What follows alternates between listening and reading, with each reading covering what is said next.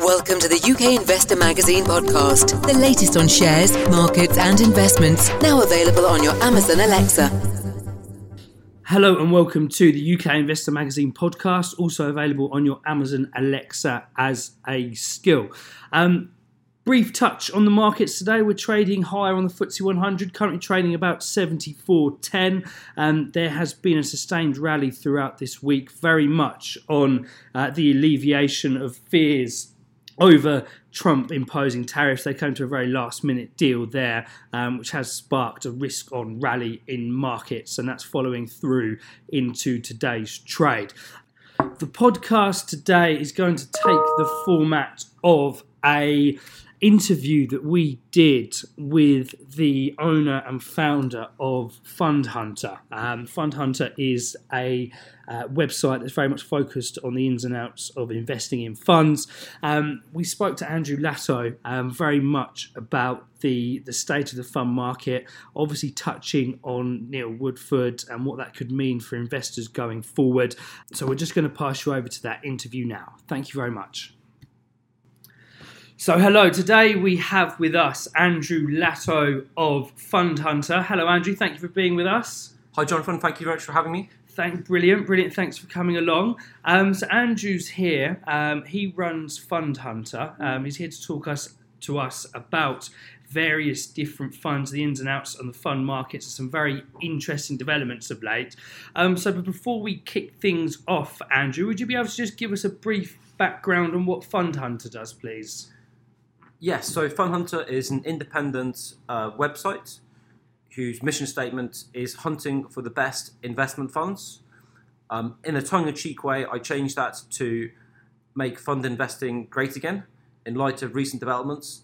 But all it does is seek to find the best funds, and then for credibility and accountability, there's a model portfolio of funds which I run against the all share.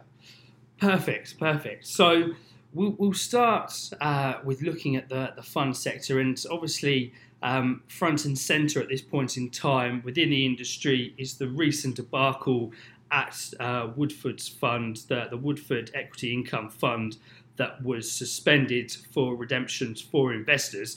Um, so, Andrew, what were the main problems that you saw uh, at Woodford, and uh, which actually led to this uh, this suspension in the fund? Well, first and foremost, performance has not been good. It was when the fund started, but I think the contrarian or value style, firstly, is very dif- difficult. Secondly, Mr. Woodford pursued what's called a barbell approach. And what that means is you buy these mature companies to get that income, and then you go for the riskier companies for the growth. But that's just been a complete mess because the mature companies like Kia have, have cut their dividend or had problems and then the higher risk growth companies have often completely blown up. And the second aspect is that Mr. Woodford, in this open end fund, had a relatively large exposure to unlisted companies. And that meant that as redemptions came through, he was stuck at having to sell these companies or list them in Guernsey.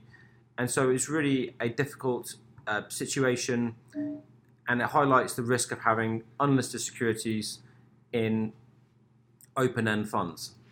Okay, perfect. So now that the the, the shares, uh, well, the, the, the units in the fund are now suspended for redemptions, what could that mean, and what could be the possible outcome um, for investors uh, in in the days to come? And he has 28 days to um, move things around. But you know, after that period, what are the possible scenarios for for holders of the funds? Well, obviously, this is all speculation. Uh, I would put it in um, three words, and I say it's not good. Um, and that's because the, the strategy of the fund is to sell these illiquid or unlisted in, investments, which which is good. But what price will it be achieved? Um, and then he also has to move into FTSE 100 companies or more liquid companies. And then even when the fund reopens, it's like there'll be significant redemptions. So it's it's not a great outcome as far as I can see um, in any scenario. Okay, okay. So you obviously run the, the Fund Hunter websites, and you've got a number of different tips on there. We're not going to go to into those at this point in time, um, but you, you obviously highlighted a number of um, errors possibly that Woodford had made in managing this fund. Would you be able to give a little bit of insight into the type of uh, um, funds that you would uh, prefer, and maybe the, the, particular strategies and way of managing the fund that you see um, as a little bit more um, stable going forward for fund investors? Yeah, absolutely. Uh, just one thing, I, I almost fell off my chair when you mentioned tip. Obviously, I never give advice, but just just um, within that context, I, I, think that you need to have a clear and, and rational approach.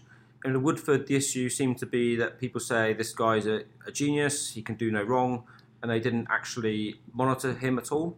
So, what is the approach that that I think is clear and rational? Well, just an example, I think you, you start with a passive fund uh, and then you only move to an active fund if you can find something better because active funds have active manager risk and they're higher cost. That's just one example of what I think is a logical approach. Just, just, just one minute though. For those people that don't really understand uh, or not familiar with the terms active and, and passive funds, what, what are the main difference um, between active and, and, passive funds? So, a passive fund uh, were really pioneered by um, Jack Bogle, and they just hold the, all the stocks in the index, typically according to their market capitalization, and they're very very low costs. If I look at the S&P 500 ETF, I think the cost there is 0.07 percent. Um, so it doesn't try and outperform the index; it tries to match it. Whereas an active fund will pick 30 to 60 stocks and the point really is to, to beat the index, and the costs there can be from 0.5% or 0.4% to as, as high as 1.4%, so much more expensive. Okay, so and the the Woodford Fund was an actively managed uh, fund there, and he was uh, pursuing a barbell strategy, as you, as you, said. So sorry to interrupt you there, Andrew. You, you were explaining um, a, a, number of strategies and, and yeah. types of funds that you'd uh, you'd be more interested in. So really, you know, obviously, as I say, the website doesn't give advice, but it, it just tries to say what is rational. Uh, and that's just one example that, that, start with passives and you only go for active if you can find something better. Uh, another another aspect as well is, is that I, I'm a big fan of investing globally because the best opportunities are globally. So, you know, I would say, for example, that the, the benchmark is a, a good global ETF. Um, just as an example, I'm not recommending this fund, but iShares MSCI uh, World um, SWDA is, it seems to me to be a reasonable benchmark, and then you, you see if you can find something better. But you, you just have a rational approach to say I start here, then I then I move on if I find something better, and that's all the website's trying to do. It's trying to be rational, not trying to tell people what to do. That's that's all it's trying to put forward.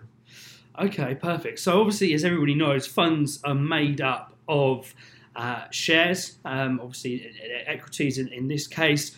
What type of shares do you prefer to, to, look at and would you like to see in a fund? What are the characteristics that they hold um, and, and, funds that, uh, that hold those type of shares uh, would you be prepared to invest in?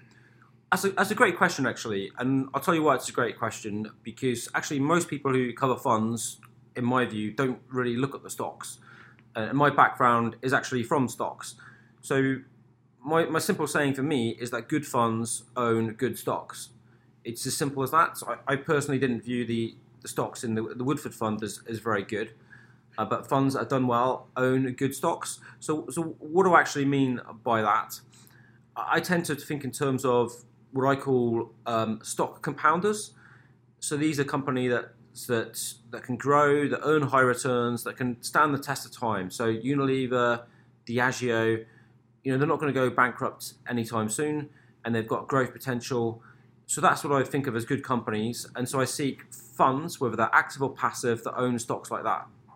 Okay, perfect, perfect. So um, that's a, a, good overview there um, from Andrew Latto. Um, Andrew will be joining us for one of our investor evenings in the in the coming months. So, Andrew, thank you very much for uh, for coming in today. Thank you very much for having me. Perfect. Um, so, Andrew, what was the, the address of the, the website, the Fund Hunter website everybody wants to have a look at? Oh, yeah, www.fundhunter.co.co. Uh, do have a look and um, love to get anyone's input and feedback. Perfect. So we'll, we'll also put a link to uh, Andrew's website within the notes of the podcast. So if you're listening, um, you'll be able to, to click through to that. So that's the UK Investor Magazine podcast. Thank you very much. Bye bye.